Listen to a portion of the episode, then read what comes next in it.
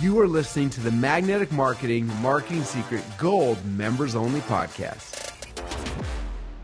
In television, uh, in the infomercial industry, for the four-year period of time that I was most active, uh, my record was one winner for every eight. Um, and in the industry, that's like terrific. Uh, if you're funding the other seven shows, it ain't so spectacular. But uh, but yet, if you funded all eight of them, it's fine because one in eight you wind up making a lot of money. But if you looked at that like success or failure, you'd eventually quit, wouldn't you? I mean, if whatever you were doing, if seven out of every eight times you bungled it, and, you look at it as success or failure, you'd probably go find something else to do. Uh, but that's not you know, that's not what it really is. What it really is is, a, is an ongoing process of testing. Of, and, and the challenge is, uh, A, not to worry about what succeeds and what fails. The, the, the big challenge is to determine what's not going to work as quick and cheap as you possibly can so you can stop doing it and concentrate on the things you find that do work. And you got to do a lot of stuff that doesn't work in order to keep finding winners. Um, you know, if you got an ad that worked for you and now it's starting to sag and you're going to put new headlines on it, the chances of just writing one and testing that and having it win are not very good. You may have tested six, seven, eight, nine, ten of them before you got yourself another winner that you can live with for six months or eight months or 12 months or a year. And, and it's very hard to bypass that process. Uh, but if you think in terms of success or failure, ah, I did five ads, none of them work, you get depressed, you beat yourself up, you get frustrated, you quit. So uh, seeing this in the frame of testing rather than success or failure is important. The other, the other corollary to this uh, comes from, from Maltz. And um, basically what he discovered, and he used the analogy of guided missile te- technology, but what he discovered is something that everybody knows if they stop to think about it, and that is that very few people get from where they are to where they want to be in a straight line. But an enormous amount of unnecessary frustration uh, develops by thinking that you should. Uh, you cause yourself a lot of pain by, by thinking or feeling that you should be able to uh, uh set this goal and move towards it uh, in a perfect straight line uh, and get there in a straight line. That's not how anybody gets anywhere. Um, people get places Maltz found with, with one of two patterns. Uh, most ordinary people get there kind of like that. And uh, some people get there with tight little zigs and zags. Uh, this process is faster just because it's tighter, but nobody gets there that way. No way. Uh, the difference between those two is, is, is clarity is knowing what you're trying to accomplish. Uh, that's the difference between loose, sloppy, and tight zigzags, but nobody gets there straight. And so if you don't expect to get there straight, uh, that opens up a lot of options for you with alternative plans. And if this doesn't work, I'm going to try that, and I'm going to test this. And if that doesn't work, I'm going to do this uh, without being um, annoyed or frustrated or aggravated about it. Um, you know, just as there's 100 success factors we can talk about, you can reverse them, and there's 100 failure factors. Um, but uh, most marketing, most pure marketing failures, not business failures, but pure marketing failures, um, uh, are largely the result of, of, of missing one of the key bases. You've either, you've either identified a unresponsive market or you got a bad message slash offer. You're trying to sell something that people don't want, uh, or trying to sell something to the wrong people, or trying to do it by the wrong mechanism. You know, so it comes back to the message market media. Uh, uh, most of the failures come from that. Um, you know, even people get themselves in trouble doing stuff like that. I mean, you take a guy like uh, Peterman right now. Um, uh, who I'll mention a couple times during the day, but you've probably all seen the news, the J. Peterman uh, uh, clothing guy who uh, they made fun of on Seinfeld, but you know, is a real guy, real business. Uh, I always tell, I've told people for years to get his catalogs and study his copy because his copywriting is phenomenal. Uh, he's, um, I don't know, he may be out of business by now. I think on Wednesday he had 72 hours or something um, to find a buyer or uh, new financing or the bankruptcy court was going to liquidate them. Um, and, and, this is a company that went from uh, $10 million in profits to serious deficits in a one-year period of time and maybe three or four reasons for it, but the main reason is uh, that the numbnut with a, a, fabulously successful mail order business decided to go open up a bunch of retail stores. Mm-hmm. Now, uh, that's called wrong media. you know, he's got funky, weird, um, oddball products, or the mundane products he sells, he changes them into funky, weird, oddball products with the copy. So now you put it on a shelf for people to look at it. It's no wonder they don't buy it. You know, I mean, when I heard he was going to open stores, I thought, well, there's a guy about to put himself out of business. I mean, Thalheimer almost did it with Sharper Image, but Peterman, it's even more because like you're buying. I mean, the example I always use is I bought two navy blazers for the same navy blazer twice. I mean, he got me twice. And I, you know, and I think this thing is 300 bucks or 400, but it's more than I would ever pay for just a sport jacket. And it's a blue navy blazer. That's all it is. Blue blazer, three brass buttons. End of story. But yeah, I mean, you buy one in, anywhere in town you want for half for 175 bucks. It's either 395 or 495. I don't know what it is.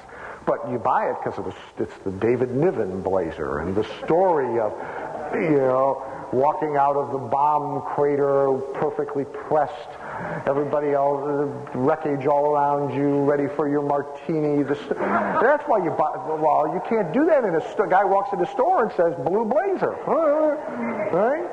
I mean, what are you going to do? It just made no sense whatsoever. So the guy put shifted himself into wrong media and killed himself. So most marketing mistakes are not this kind of stuff.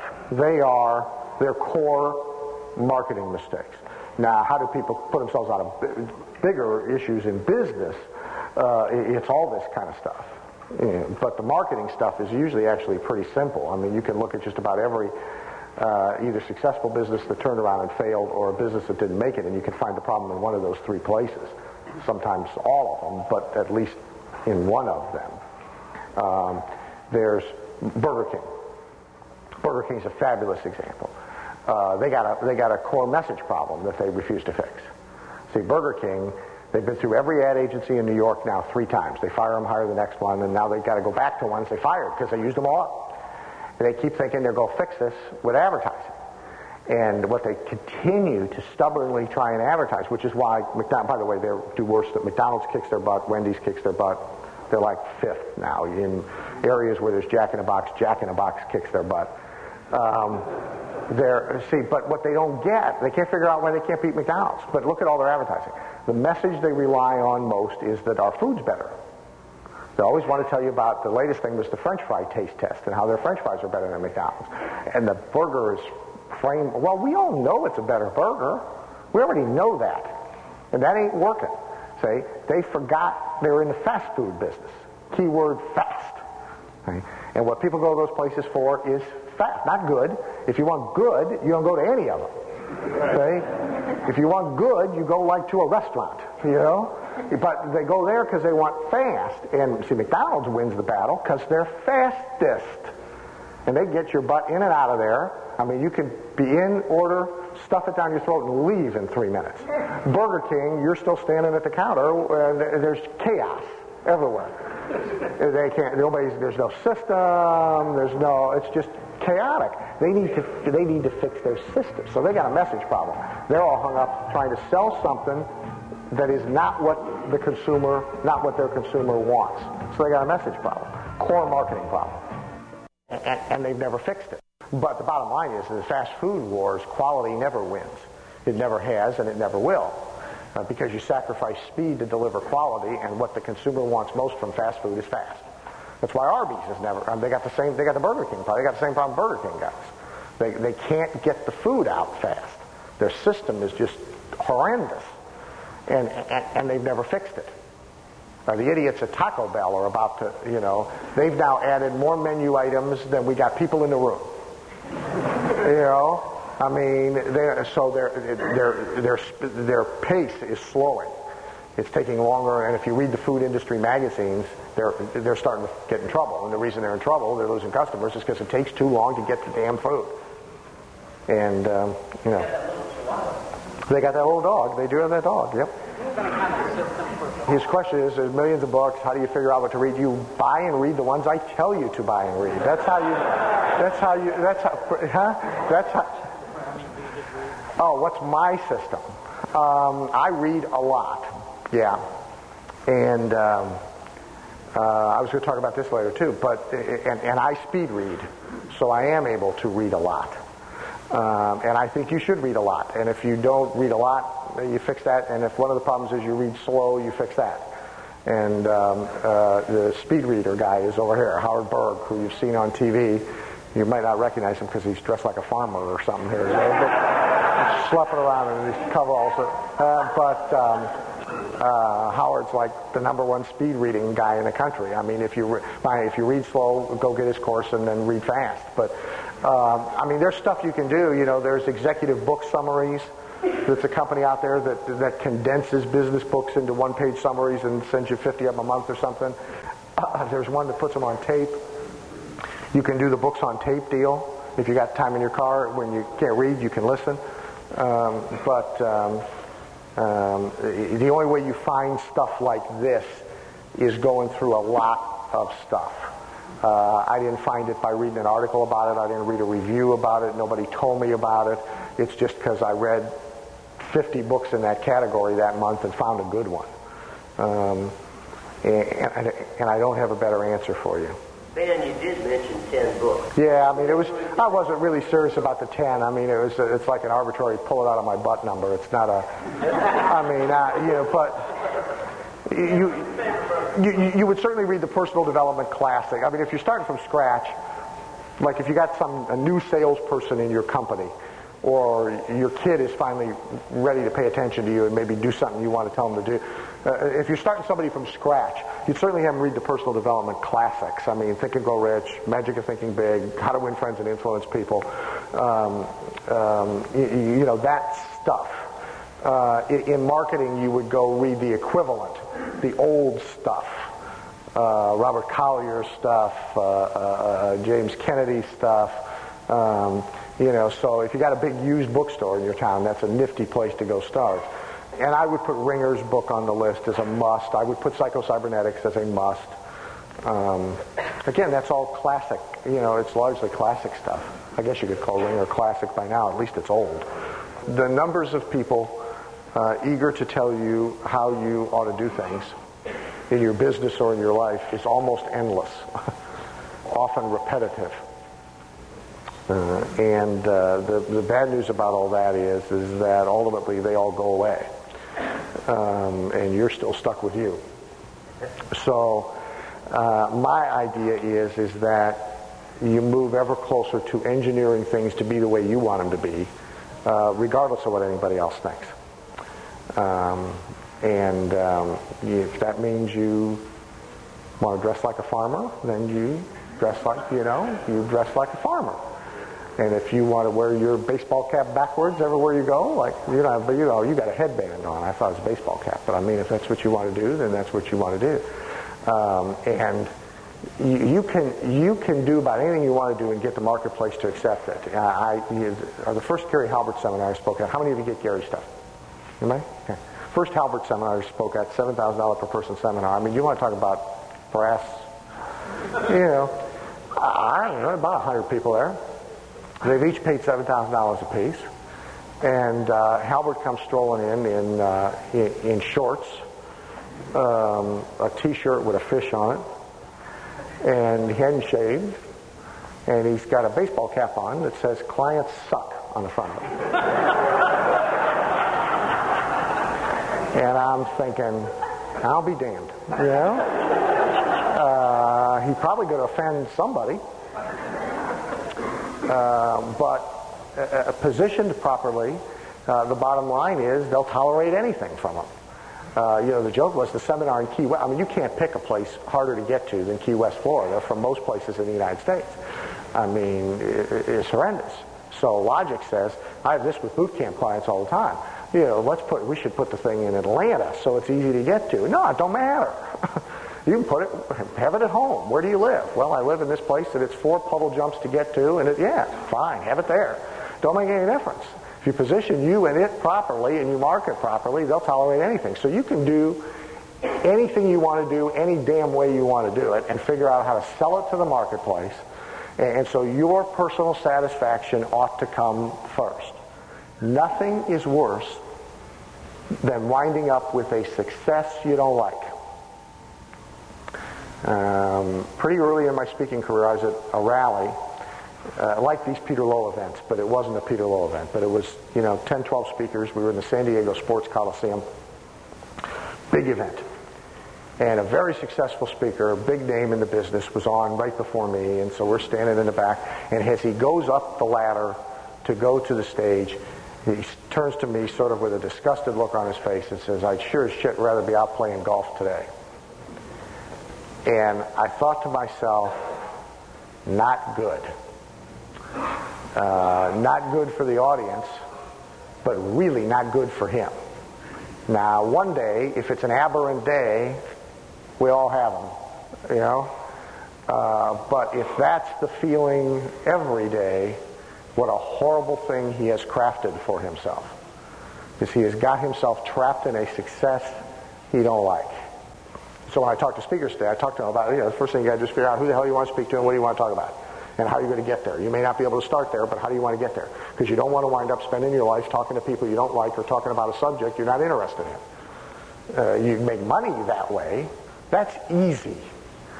Uh, the older I get, the more profound it becomes to me. If, you, if all you want to do is make money, that's easy. But if you want to make money in a way that is enjoyable and exciting and gives, uh, and you got to attach a lot of parameters to it, it gets more difficult. But if you don't attach the parameters to it, you're not going to be particular, you're going to become miserable regardless of how much money you make. Um, and so you begin to understand. Sometimes I say to myself, you see these people who are like I, I often joke. If I was Sly, Sly Stallone, I'd be making Rocky 412. You know, they'd be wheel for 10 million dollars a picture put the boxing gloves on, in the wheelchair, wheel them into the ring, you know, good hit, the dentures go flying, you know. And you say to yourself, why would anybody walk away from that? You know, you got uh, every year people leave hit television shows where they're making 50 grand a week, 100 grand a week, 200 grand a week, and they walk away. And most of them walk away into oblivion, whether they think that's where they're going or not. And you say to yourself, why you know, Seinfeld. I mean, everybody said, and, and I said it you know, one side of me said it too. Why the hell would you walk away from this? You know, you get a seat. I mean, you get a seat anywhere. You get a seat in any restaurant you want. In the, you know, you're, I mean, you get anything you want, and now you're you're going to risk oblivion, and they're paying you all this money to show up, to not probably work very hard, and how are you going to replicate that? But the other side of me understands it. Because to do it, that person has to have reached a point where they build a success they no longer like. And no amount of money is worth it for that person to come in and do that thing that no longer interests them. I understand that. So I think it's important to build an enormous amount of personal satisfaction into what you do. Uh, and to uh, think of uh, how you're going to feel about what you do now and next year and five years from now when you do it and engineer where you're going to go. Along those same lines, uh, there's what I call the trade-off factor.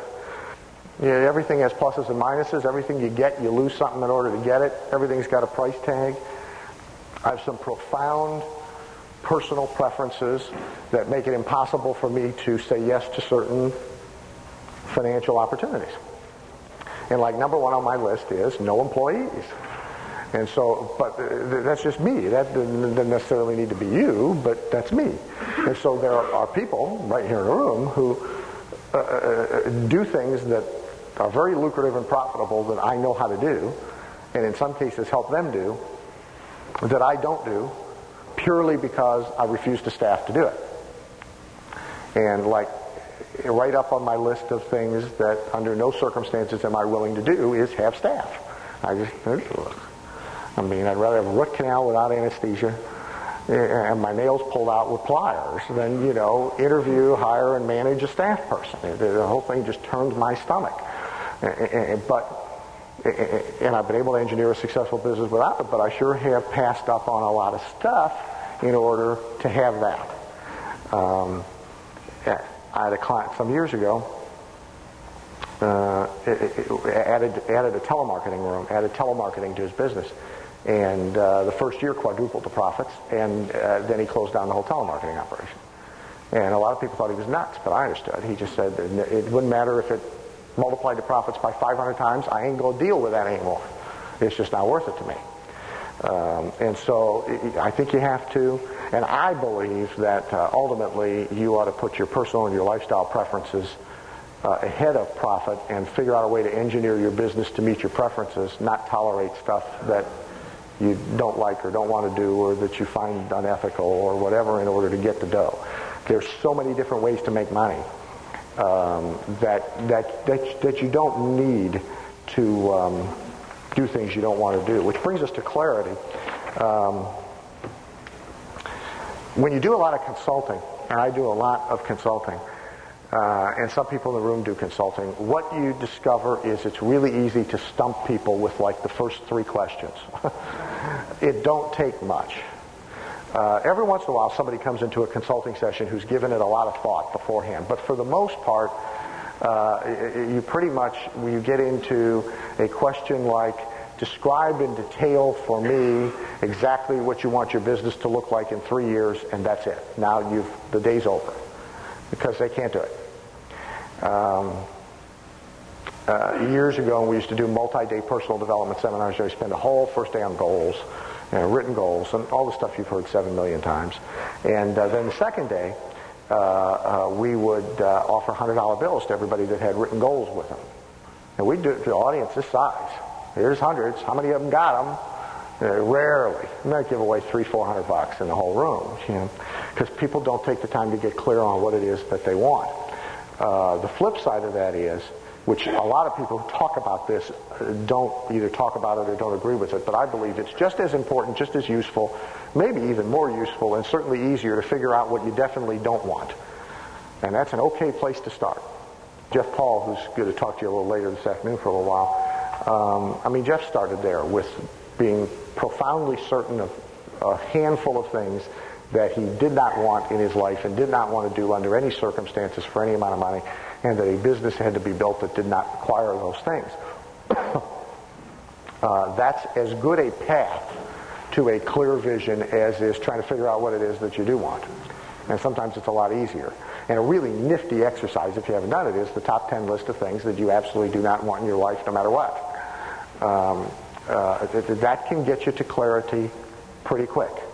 Um, um, you know, the Robert the Robert Redford movie that was out a while ago with the Would You Sleep with Him for a Million Dollars deal. Remember that movie? A lot of people sagely said, you know, the response to that would be different if it wasn't Redford. um, you know, I mean, well, think, think about it. You know, it's a little easier to say yes than if it's some, you know, fat, ugly, giant toad, you know, with warts all over him. Would you sleep with him for a million dollars? I mean, it, you, but uh, and it would have been a more interesting movie had it been that. But, but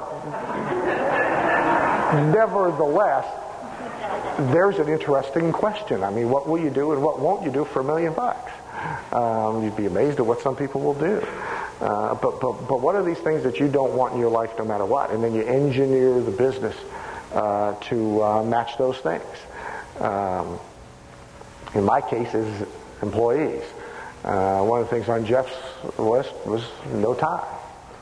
Um, never, ever, under any circumstances. Throw them all out, never wear them again. Refuse. Um, and I doubt, I don't know, have you gone to a meeting since? Do you own one? Funerals and weddings, yeah. Um, now, to some people, that may seem stupid. Well, so the, so, so the question is, if there was, if there was a meeting with $100,000 at stake and it was being held at some place you absolutely had to have a coat and a tie, would he refuse to go? I don't know what his answer is, but his answer, if he really is, his answer ought to be, yeah, I wouldn't go. They either move the meeting or I don't show up, but I'm not wearing no tie if that's really important to him. And you can, you can do that and get it the way you want it. Uh, because uh, the Hollywood stars, you know. Uh, I just read an article, I forget where I read it, but Premiere, I guess, yesterday I was getting a haircut. Um, uh, the, the list of things that Kevin Costner must have on set for him to agree to do a movie adds like millions of dollars to the budget. Um, and they had a bunch of it in there. It's all got to be part of the contract. He's got a nutrition counselor with no credentials, by the way, 4,500 bucks a week. And most of the time she sits in a hotel room and watches TV until every once in a while he wants to call her and ask her something. and she's got to be there. Or he don't do the deal. Well, you want Kevin Costner, you may, mm, but you, yep, oh yeah, send Barbara. You know, and the window's got to face east, and the, well, see if they can get away with that. We can all get away with that. Now, I don't think you want to be goofy about it. I mean, you know, I work, uh, Robin uh, Leach, you know, the, does a lot of infomercial work. In fact, he would, you know, he would do an infomercial. There's a term for Robin in the industry, but, um, uh, but you know, one of his deals is he has to have a dressing room with a window. That's the deal. You can't put, and I'm going to tell you, there's a lot of sound stages in this country where there ain't no windows that look out anywhere. So you got to go, you either got to find or you got to put a window in if you're going to have him come work. Well, yeah. so we can do the same thing. In speaking business, in 1980 is when I first started, say, first class. I only fly first class. I don't fly coach. Hugely rare and controversial at the time. Today it's becoming more and more commonplace because travel's so ugly that more and more speakers are insisting on it. But at the time, everybody looked at me like I was nuts. You're going to lose a lot of business. Clients aren't going to. The first class airfare could be as much as half your fee. I mean, it's, it, the whole thing's ridiculous. Associations won't do that. Corporations won't do that. On and on and on and on. I never lost a gig. Not in all the years I've been speaking have I lost a gig because of that demand. If you've properly marketed yourself and they've decided they want you, yeah, they may bitch and moan and whine and bite their tongue, but they'll go pay it. And so you can you can get clear and do this the way you want to do it. Um, your earlier question here would be the biggest single, I think, determinant of overall individual success or failure would be the way, uh, two things, uh, the way you value and use your time. Um, time is everything. And um, the world is in a giant conspiracy to screw you out of yours. Uh, everybody gets up in the morning trying to figure out how to suck up your time. Uh, not literally, of course, but figuratively. I mean, that's the end result of what happens. Uh, in, in, my time management book, I talk about time vam- vampires. Uh, well, the truth of the matter is, everybody's one of them things. Um, and in every environment, it's different. When I was briefly for a few years in an office environment with a lot of people, I mean,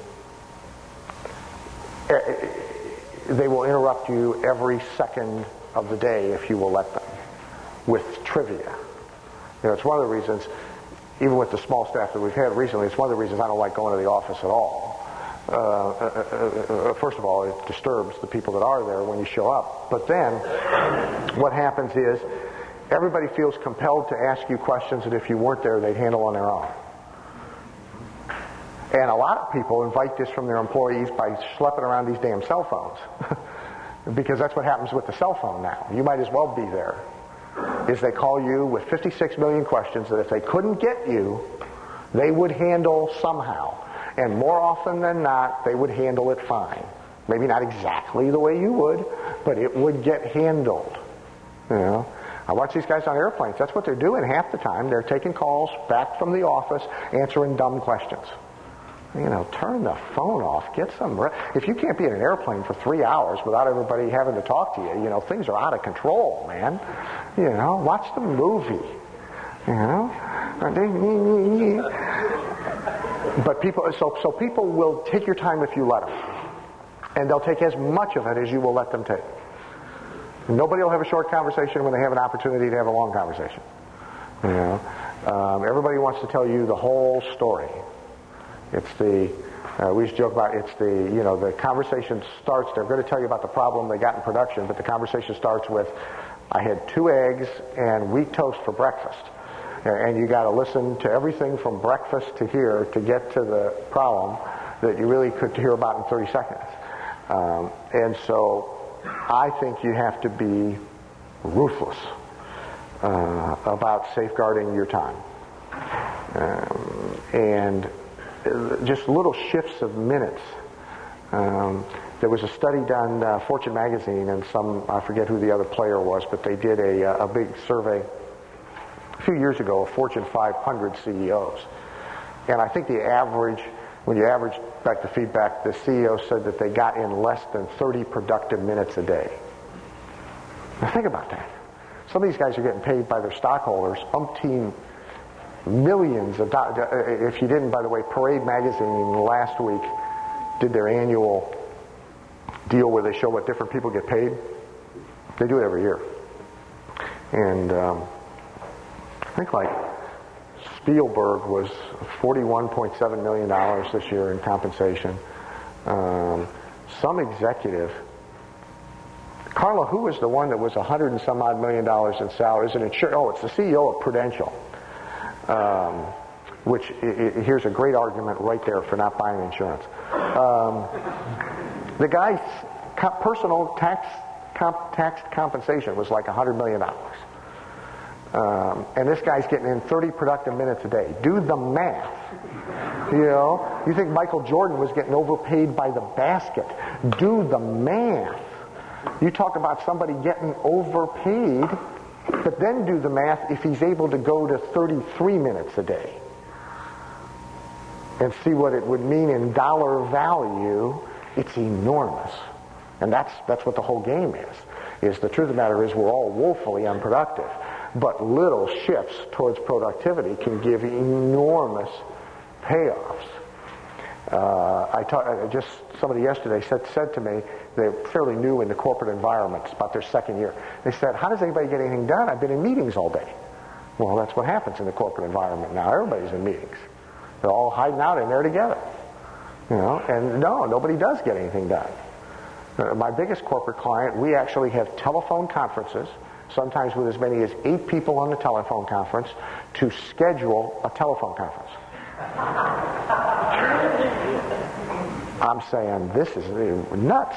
Now I don't care. I'm billing them. But so fine. If you want to spend a half, hour, you know, 450 bucks. If you want to spend a half an hour on the phone talking about when we're going to talk on the phone, it's okay by me. But this is nuts. But that's what's happened in Bitcoin, and you can't you, know, you can't let it happen to you. So you got to be really, really. T- first of all, you got to place a high value on your time. You, everybody should go through the exercise there's various formulas. There's one in my book. Everybody should go through the exercise of trying to actually calculate what your minutes should be worth. If you haven't done it, you should do the math and figure out what your minutes and your hours need to be worth in order for you to have the income you want. That's like square one, so you begin to get more PO'd when people use up those minutes. Because if you don't get mad about this, you don't fix it. I mean, you've got to be kind of aggravated about it. And figuring out what the minutes have to be worth will, uh, will help do that. Um, and then you need to begin to adopt processes, procedures. Different ones work for different people, but you need to begin building your time protection system uh, so you can preserve the value of your time. Um, in, in the corporate environment, for example, it's putting an end to the dropping by and asking a question and forcing each person that you deal with to make a list and only talk to you once a day at a certain designated time. That works in a corporate environment. It doesn't work out in the field and it doesn't work in the entrepreneurial environment. Um, and there's little things and big things, but you know even little things. Um, there, very, if you have an if if you work in your office and that's where you work, then you, for example, adopt the policy of never meeting anybody in a restaurant for a meal. You make them come to your office, and then you go from there to the restaurant. Because so when they're 30 minutes late, you can be doing something other than reading a magazine. And will they be? Yeah, of course they'll all be late. uh, so rather than sitting at the restaurant for 15 minutes, you can be on the phone making a phone call, and then when they get there, let their ass sit in your waiting room and wait for 10 minutes while you finish the phone call. You win, they lose. It's the way it's supposed to be. Right? So you adopt all these processes to safeguard your time and improve your personal productivity. Um, here are a few of my best ideas. Um, number one, limit access to you in general. Limit access. Um, and pretty much, people should not be getting to you unless they are either already giving you money or are virtually certain to give you money. Now, let me tell you something about that. If you have people now getting to you in sizable numbers who are not yet ready to give you money, who you have to sell from like square A, you don't have a time management problem, you got a marketing problem. But you definitely have a marketing problem. You should not be on the phone, or, and I don't care if you sell industrial chemicals or you're, a, I don't care what you do. You should not be on the phone or face to face with somebody who, on a 1 to 10 scale of readiness to write a check, is less than an 8. If you're spending time talking to twos, threes, and fours, uh, you, you, you can never be a high performer in terms of making money. You've got to only talk to sevens, eights, and nines and preferably eights and nines. And then if you get really good at this, you only talk to tens. Uh, you only get on the phone to work out the details. Uh, or you only go see them in person to pick up the money. Uh, and in many cases, you know, that's what FedEx is for. Uh, if you don't have people complaining about how hard it is to get to you, you're not doing this right. And from a marketing standpoint, here's why it's very important. There's no long line to talk to the wise man at the bottom of the mountain.